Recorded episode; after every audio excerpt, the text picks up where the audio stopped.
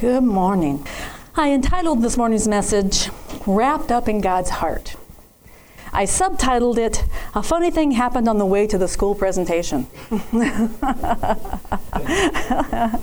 Yes, um, this might sound a little bit like deja vu, but I also am going to use the uh, message that we had to present in our school by Karis Bible College.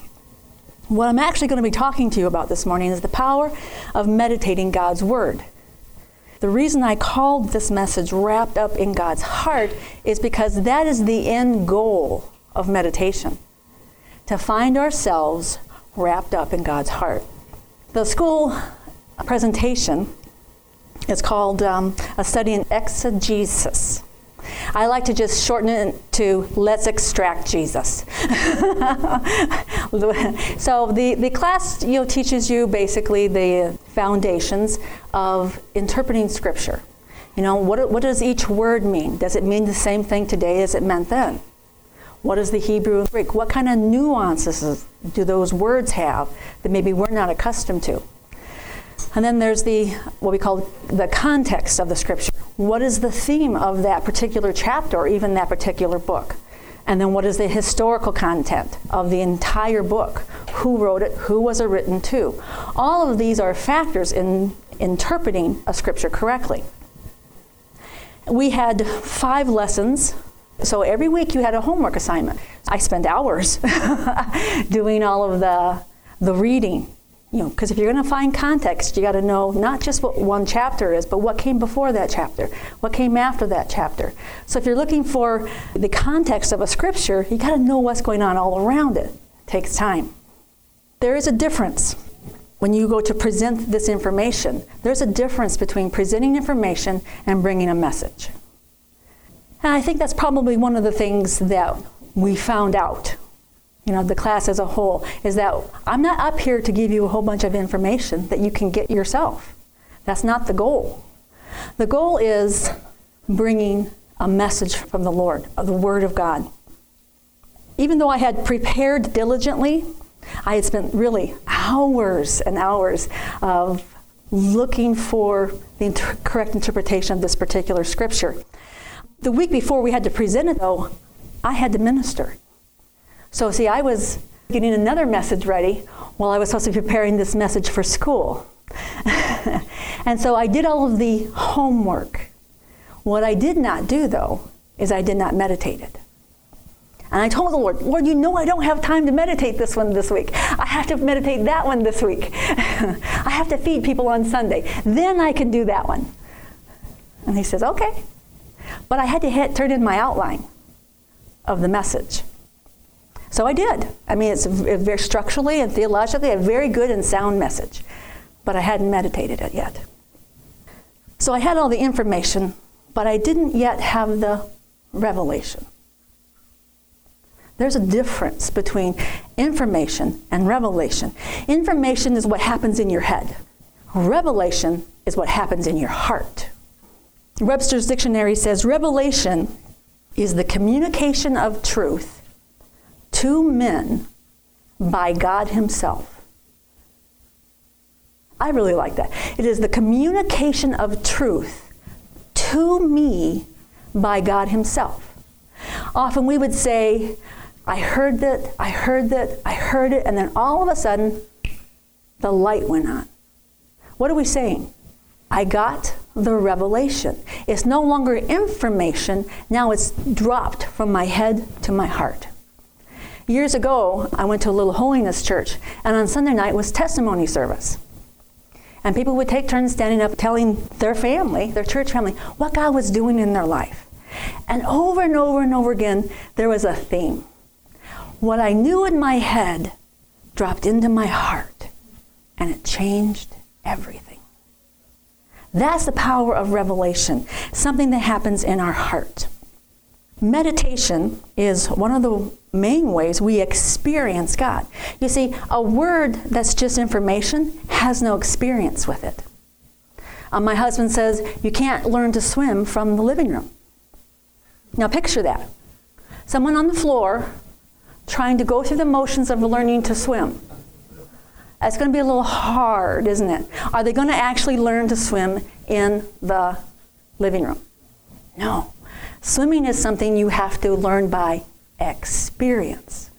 Your heart values experience above information. Your heart values revelation, because that's what revelation is. It's not, it's it's in something you experience. This communicating of truth to us by God himself is an experience. We experience the truth of God's word. It goes from something information and it drops down into our heart and becomes revelation. Our heart is a seeing heart. It's a hearing heart. Now, what do I mean by that? My husband uh, taught a message on no condemnation. And he told a funny story. It was about the Flintstones. I don't know if most of you were here. If I, I see some heads nodding, yeah, I remember the Flintstones story. Why do you remember that? Yes, it was a word picture. You saw the truth. You didn't just hear there is no condemnation in Christ Jesus. You actually saw the truth illustrated. And when we see something, when we hear something, when we experience something, it has the ability to go from something we heard in our head to something we now own in our heart. I will never again look at the Flintstones the same way. Now he talked about, he drew a little picture for us about how the, at the end of the Flintstones, Barney and, and Fred and Wilma and all the, all the families are in the little car and they go home. And they all go to their houses. And what happens is Fred Flintstone puts the cat out with a bottle of milk and shuts the door. And then the cat jumps in the window. And then you see the cat putting Fred out of his house. You see, I really like that because that is an illustration of what condemnation will do to us. It will try to put us outside of God's house, outside of God's provision, outside of God's love. So he took a truth and he made it relevant not just to my head, but to my heart. Now when someone says, let's put the cat out, I go, yes, put that cat out, no condemnation. Our heart, because it is a seeing and a hearing heart, it is a lot like a detective. It is looking for evidence. When we talk about wanting to see the manifestation of what we're believing for, we're not talking about seeing it internally. When we say, I want to see my healing, we're, we're saying, I want to see it manifested in the natural. But the truth is, before we see it manifested in the natural, we have to see it in the spiritual. It has to become more real, more real than what we are experiencing. Because your heart is a heart that values experience above knowledge. And your heart is really the gate to your spirit. And what is in your spirit? Everything good in Christ Jesus. The healing, the provision, the hope, the dreams, the happy ending, everything Christ is and has done for us is available. And it's it's not far away. God's not waiting to dump good things on us from heaven. He already gave everything we need in Christ himself. So where's my healing? It's in me. Where's my provision? It's in me. Why? Because Christ is in me. But my heart is a gatekeeper. My heart says, we will only release what you really believe. Not what you believe in your head. What you believe in your heart. Now you may think, well, that should be the same thing. I can't tell you how often Christians get frustrated because they go, I am believing as hard as I can believe, as hard as I know how to believe. I can't get my healing to manifest. I can't get my provision to show up. I can't get whatever. And the truth, and they know, they know. I already have it, but I don't have it. How do I get it? The gatekeeper is the key. Because we only receive or release when we have enough evidence to open the gate. When we get our what we believe in our head, what we believe in our heart, and what we believe in our spirit all in alignment, it is able to be released. We call that faith. Now, our heart contains lots of information, lots of believing, not all good. And it is continuously receiving information. My body talks to me all of the time. It tells me when it's tired. It tells me when it's hungry. It tells me when it's cranky. It talks constantly. Now, if I am believing I am healed, and this is a thing too. So often we say, I am believing for something. I am believing for something to, to come. In other words, we push this all into the future. Faith is always based on something that's already finished. That's one of the things the Lord's been, been saying to me. Stop saying you're believing for something. Because what I'm saying is, what I'm asking to have released is somewhere out in the future. But he says faith, Hebrews eleven one, is the substance of things hoped for, the evidence. See, my heart is looking for evidence. It has, it's like that little detective, and he's looking everywhere. Where is the evidence for the fact that you are healed? Your heart has like a little scale on the inside. And if you think of it that way, that it weighs information. It weighs revelation. Now, because revelation is much heavier. Information has, especially if you have the same information over and over and over again, it can start to accumulate, and you start to believe that information. You start to own it. So if I always listen to my body, always listen to my body, always listen to my body, always, always, always, what am I doing? I am establishing that experience is real. If I say, ah, I am sick. Oh, I don't feel good. I start over and over and over again planting that in my heart. It becomes my reality. I believe what I experience. That's the, that's the thing about your heart. It believes what is experienced. See, I can know the truth. A few weeks ago, I, I ministered on, is Jesus enough? And I had said, at one point in my life, I told Jesus, Jesus, you are not enough. Quickly followed by, I know that's not true. How can I be double-minded like that? How can I say, I feel like you're not enough, but I know that you are? See, what I was saying is, I don't have enough evidence to convince my heart. Meditation is the way we can gather the evidence. Meditation is the way we can gather the evidence. Because without that evidence, your heart will always believe what you experience above what you know. I like um, the old-fashioned um, murder mysteries. Columbo, Matlock. I like the old ones. They were very benign. They weren't gross or weird like some of them are today. But when I was thinking about this, the Lord brought to my mind these two, these two in particular. One, because Columbo was always looking to find who was guilty. He was always gathering evidence to prove somebody guilty. Matlock, on the other hand, is always gathering evidence to prove somebody innocent.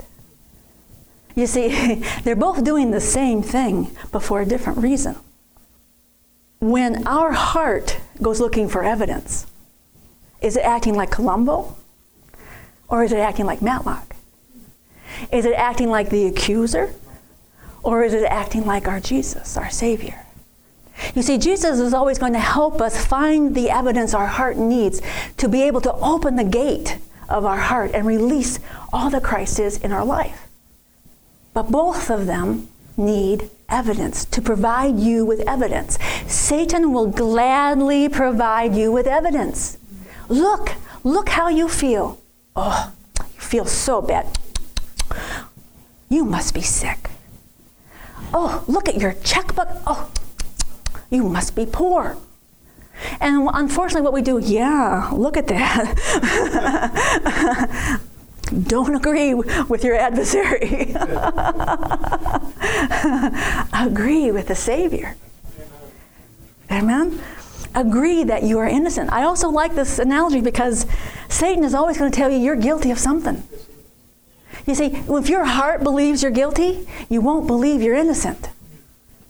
If your heart is persuaded that God is mad at you, you will not be able to release your faith. If you believe in your heart, see, it's all about what we believe in our heart, not what we believe in our head. Our experiences are what affects our heart. So that's why it's so important that we learn to experience God and His Word through meditation. The Lord gave me this analogy about how your heart uses that scale, that back and forth. Oftentimes, when the Holy Spirit moves in, in worship service and He tells me to speak out in tongues, this weighing begins. Is that you? Is that me? Are you sure that's you? Are you sure that's you? um, uh, when? Okay, okay, I, I know it's you now, now when? Now what's going on? What am I weighing? Faith and fear. What if I do it wrong? What if I don't say it right? But I have faith. I'm hearing the word of the Lord. I know it's Him. So I have this weighing going on. Well, the, what the Lord did years ago, because I, I hated this weighing. I want to be obedient, Lord. I want to do what you tell me to do, even if it's uncomfortable, even if it comes along with a little bit of fear. How do I overcome this? And the Lord said, let's tip the scale. Let's give you an experience, a revelation, that will, when this happens, you can turn that revelation on and thunk, you automatically flow in the Spirit. Yes! What is the magic word? And the Lord said, you know, tongues and interpretation is equivalent to prophecy. Prophecy is for encouragement, for building up the body of Christ. Yep. It ministers to people. Yep. He says, if you don't do what I tell you to do, you're robbing the body of Christ of its blessing. I went, ouch! See, He knows my heart. He knows I don't want to rob anyone of anything, especially not what the Lord wants to say to them. So whenever that weighing starts to happen in my heart, all of a sudden He'll say, do you remember? Do you want to steal somebody's blessing? No, Lord, I don't. That tips my scale. And then I can speak out. The same thing happens with interpretation. I can't tell you how many times people come up to me afterwards and go, I knew that was the word. And I'm thinking, why didn't you say it? You know why? Because they have the same problem, their experience. That fear says, what if I do it wrong? What if I say it the wrong way? It's it's all the enemy. It's all Columbo. It's all the enemy trying to look to make you feel guilty that somehow you're going to fail. But we have to remember, God will give us an experience, a word, a revelation that will easily tip our scale anytime we need it, so that we can step out in faith and do what He wants us to do. The Word talks a lot about meditation. It doesn't necessarily use those terms, though. It uses um, terms like ponder, consider. Jesus said, consider the lilies. What is He saying? He's talking about a, really a, a process of meditation. Meditation is something you've all experienced today.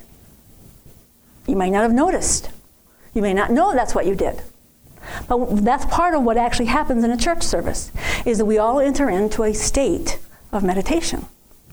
They have proven that physically, when we listen to music, when we sing repetitious songs, sound familiar? When we focus on something and give it our full attention, our brain enters into a state where we are able to receive. That meditation state is where we can receive revelation, information from God that goes right into our heart. That's why we do what we do, so that we can experience God. We quiet ourselves. We focus on Him. We sing the same song over and over several times. And we start to picture the words in the song, which is the point. We, that's exactly what meditation does. Meditation is seeing. Why? Because your heart is a seeing heart. Your heart is a hearing heart. Your heart believes what you experience. Even if it's a, the imagination of your, of your eyes, the heart, the imagination of your heart. it values that as experience. When the Lord told me this morning to call Lauren up, guess what I started doing? Started weighing. Is this you, God? Are you sure about this? I said, yeah. And he says, I want to paint a picture for Lauren. You see, his kidneys might start talking. But he can say, oh, no, no, no, Columbo. I stood in the center of my church and my family laid the hands of Jesus Christ on me. I saw it with my own eyes. I didn't even have to imagine it. These are spirit-filled believers. They believe with me. They stand with me. I am surrounded by the body of Christ. I am not losing this battle. I have already won it. You see, he likes to give us experience. That when Columbo comes knocking saying, I know you're guilty, we say, oh no, I'm not. My defender, the Lord Jesus Christ, has said, I am healed. I have the spot on the carpet I can take you to. I know that I know. That experience builds our ability to believe. And so that when we when we have those arguments, those weighings that happen, we can tilt our scale. And the power of Christ be released against the Columbo that comes in our life. Psalms forty-nine three says, my mouth shall speak of wisdom, and the meditation of my heart shall be of understanding. Psalms one oh four thirty-four says, my meditation of him is sweet, and I will be glad in the Lord. Psalms one nineteen ninety-seven says, oh, how I love thy law. We would say it this way. Oh, how I love thy word. It is my meditation all the day. Psalms nineteen fourteen says, let the words of my mouth and the meditation of my heart be acceptable in thy sight. So, like I said, there's lots of words in the Old Testament. There are eighteen times you'll find the word meditator, meditation. It all starts with information. But it has, if it's going to change our lives, it has to become revelation. And that only happens through meditation. I brought my little game here, my little Rubik's Cube. Anybody ever see one of these? Anyone ever want to throw one against a wall? Yeah, I'm not good at these. But when when I had told the Lord I didn't have time to meditate my scripture, I had it all theologically correct. It's a beautiful message. A little boring because it's all information. But the week following, he says, okay, it's time to get out your Rubik's Cube. You see, when you do a Rubik's Cube, you mess it all up like this. So it's all mixed up. Now, I am not going to be able to fix this. But I remember doing Rubik's Cubes for years, trying to get, because I know people who can do them like that. My husband is one of them. But me, I have to turn it and look, and then turn it. Okay, no, it doesn't work. Okay, um, how about I do this? Uh, no, okay. What am I, what am I doing? I'm focusing on one single thing, and I am turning it over and over and over. And when I'm doing this, I'm muttering. I'm talking to myself. That's from a meditation. I'm so focused on this that I start talking. That's not, that's not right. Why aren't you, why aren't you doing this? Why isn't this working right? That's meditation. When you take a scripture, and you start to, oh, wait. Well, what if I, what if I look at it this way? And we start to picture. You see what you, what you do with a Rubik's Cube? You picture the end product. You know what it's supposed to look like. And that's what your aim is. You're trying to see the end before the beginning. Does that sound like anybody you know? Yeah. Meditation says, I can see the end. I know what this looks like. And so I'm pondering it, and I'm looking at it, and I'm turning it. And it's and the reason this is meditation is because you're you're engaging what you see, what you hear, what you feel. You don't just play Rubik's Cube, you experience it. That's why people want to throw them against the wall. this message was part of a question I had for the Lord. Lord, I want to see certain things manifest in my life, and I'm not. How do I move those boundaries? How do I get my scale to tilt so that the power of Christ is released? How do I do it? It's meditation. This word is called wrapped up in, in God's heart. That actually comes out of um, Isaiah forty, thirty-one. It says, "But they that wait upon the Lord shall renew their strength. They shall mount up with wings as eagles. They shall run and not be weary. They shall walk and not faint."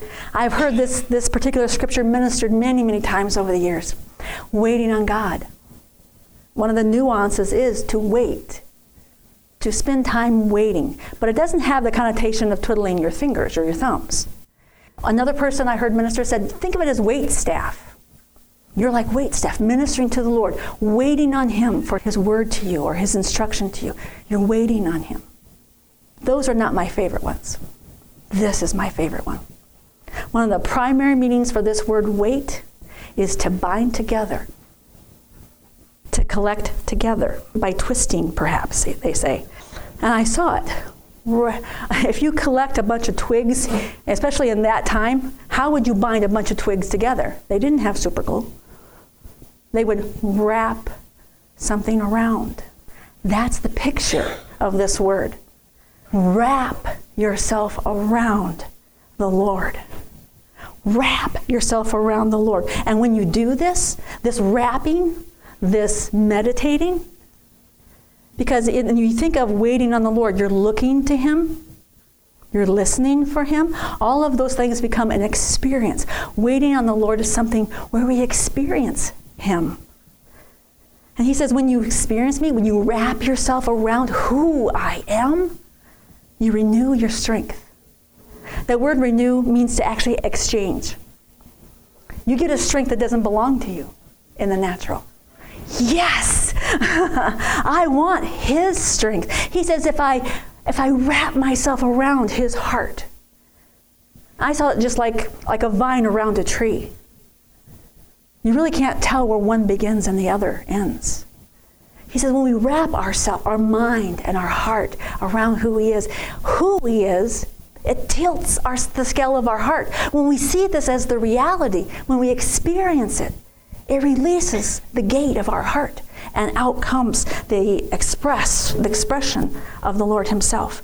They shall renew their strength. They shall mount up with wings. I looked at this in the Greek version. It says, they shall grow wings. Put that in your head. What does that look like? What would it feel like for you to grow wings and fly around with Christ? You see, when we enter into our imagination, when we enter into to the word pictures that God has for us, those experiences change our heart. And then when Columbo comes knocking, we can say, oh no, the Lord showed me this.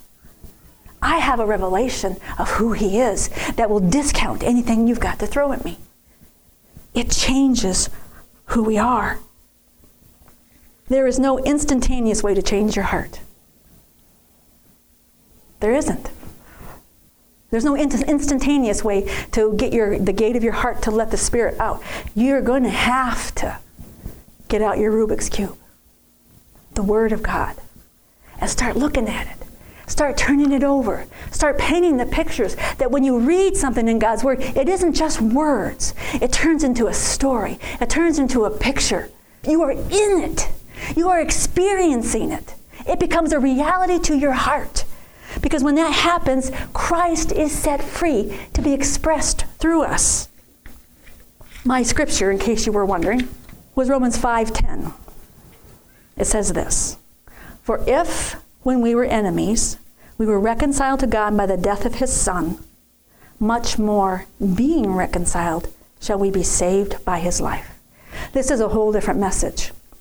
And I had done all of the work. I can tell you what it is to be an enemy. I can tell you what it means to be reconciled. I can tell you all, all what all the words mean. But it wasn't until I started to meditate it that it began to have impact. It began to tilt my scale in my heart. You see, what does an enemy look like? What does your enemy look like? This particular scripture was written to believers who had real enemies, the Romans. They were merciless. What does your enemy look like? What does it look like to have an enemy? What does it feel like to have an enemy? Can you picture that? Can you feel that? Now let's change the story. We have a picture of an enemy, someone who wants to only do us harm, someone who hates us with a passion. God says that was you. We counted ourselves his enemy. But what he said, he says, what I want you to do is I want you to weigh all the parts of this scripture. What does it look like that God reconciled us to himself through the death of his son? Who here would give their son for an enemy? For an enemy. What kind of love is it that is willing to give their son to win their enemy's freedom? Extravagant. Extravagant love. You see, we know in human speaking, I might be willing to give my life for my child or for my husband. But to give my life for someone who hates me and despises me? No, see, that's not that's not in the human ability. This is only a divine ability to love with this kind of love. And he says, weigh those things. And then he says, weigh the first half of this scripture with the last half of the scripture. And this is where the meditating started to really affect me. Because I started to see that I was an enemy prior to receiving Christ. That I counted myself as such. I never thought of myself in that way. I've always believed in God, so I never thought of myself as an enemy. And the, I said, Lord, when? When did I ever count you an enemy? And the Lord said, do you remember way back when you were about nineteen? I can see it right now. Just like that, I can see it. I'm putting a key into the door of my house. And I had this thought, what if Jesus comes back today? And terror gripped my heart. And the Lord said, why? And I went, I'm not even going to think about that. I pushed it right on. Not gone. No, I don't want to know about that. I don't want to meditate on that. Because I thought if Jesus came today, he would be mad. And he would be angry. And he would punish me. And he would put me in a very bad place called hell. I didn't even know. See, I believed in him. I thought good people went to heaven. I didn't know I counted him my enemy until I was faced with the reality that I might have to experience his presence and his wrath.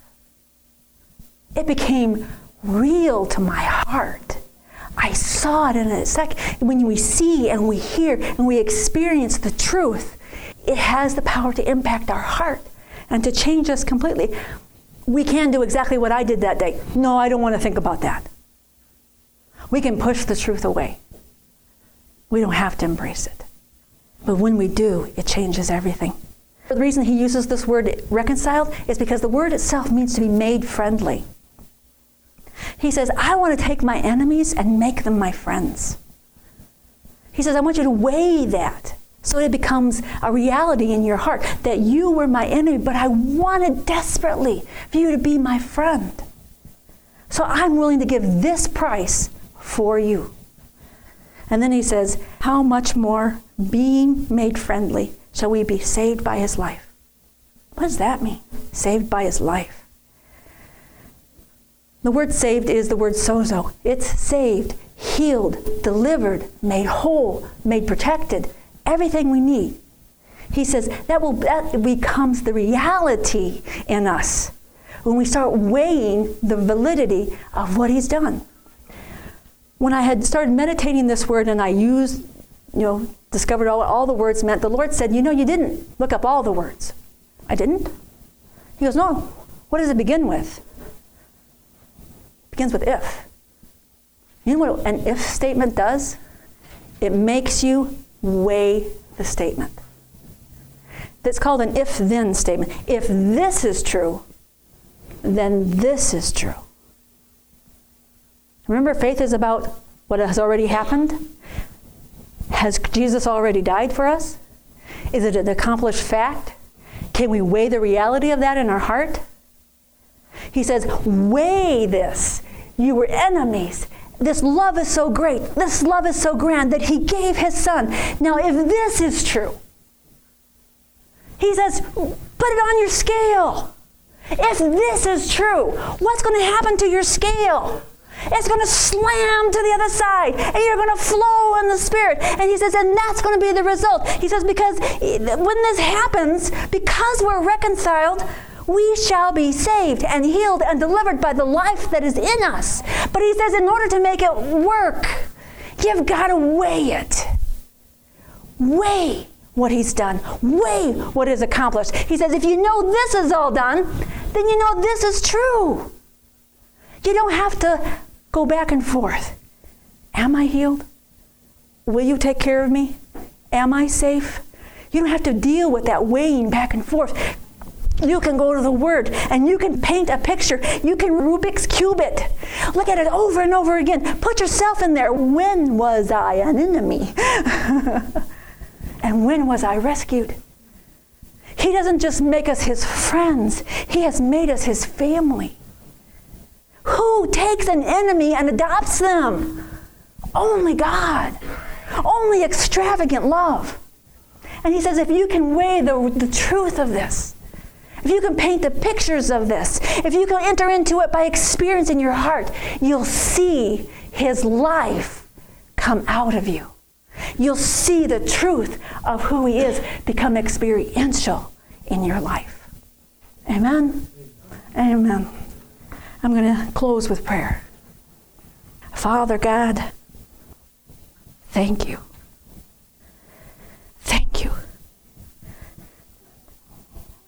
Thank you for the truth and the reality that I have been rescued. That the death and burial of Jesus Christ is an accomplished fact. And in that fact, my heart has the evidence it needs to declare that I am healed. I am prosperous. I am protected. I am filled. I am not hungry. I am not lacking. I lack no good thing because I have you. Father, I pray, open the eyes of our heart and help us to meditate your word. Help us to tip the scale of our heart and release all that you are. I thank you, Father God, that your answer is always yes. Yes, child, wrap yourself around me so that I can wrap myself around you. So you will experience my presence. And you will stand and declare the finished work of Jesus Christ. When the enemy comes, I can tilt my scale. No, I have been redeemed. I am a child of the living God, and I will not stand for those things in my life. My heart has all the evidence it needs on the cross of Jesus Christ. In Jesus' name, I thank you, and I praise you. Amen. Amen.